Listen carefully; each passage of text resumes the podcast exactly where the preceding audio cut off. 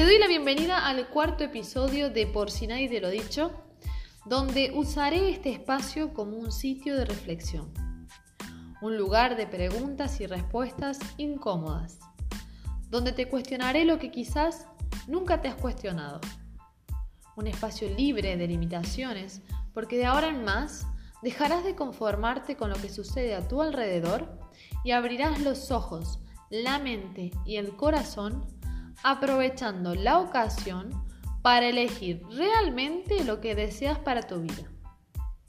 La intención de este podcast es compartir contigo mis dudas, mis pensamientos y mis experiencias, para que puedas utilizarlas a tu favor y, por qué no, sacar algo bueno de esto, ya que es mucho más fácil, rápido y divertido aprender de los errores ajenos, te lo aseguro.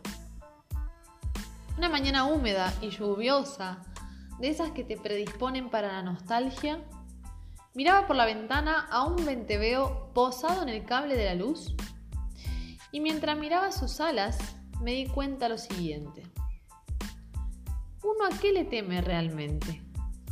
¿A fracasar o a tener éxito en la vida? Qué cosa, ¿no? Desde niños nos condicionan con castigos por no hacer lo que los adultos nos exigen. Entonces, cuando pasamos a la adultez, cada vez que cometemos un error, lo tenemos en cuenta prácticamente toda nuestra vida, como un castigo. Pero cuando tenemos éxito en algo, lo damos por hecho, como que eso era lo que realmente debíamos hacer. Esa era nuestra obligación. Entonces, vivimos más preocupados por encajar y tapar nuestras falencias en vez de ocuparnos en potenciar todo aquello que hacemos bien. Por eso, nos acostumbramos a fracasar y a dejar las cosas así. Porque ¿para qué me voy a calentar si igual no me va a salir?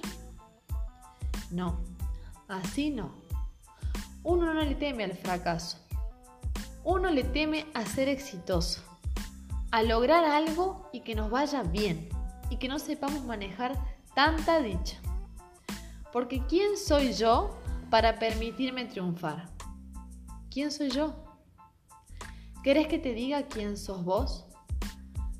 Sos una persona extraordinaria, que sí mereces todo eso que crees que no.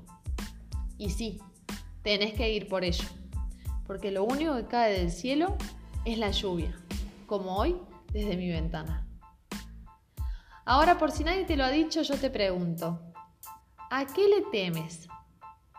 Al éxito, ¿verdad? Si es así, mejor no te aferres a un resultado, a una persona o a un trabajo, sino mejor aferrate a tus sueños, convertirlos en metas y que fluya. Disfruta el proceso, pero sin miedo. Deja de tener miedo al éxito. Y por supuesto, empieza a vivir. Dale.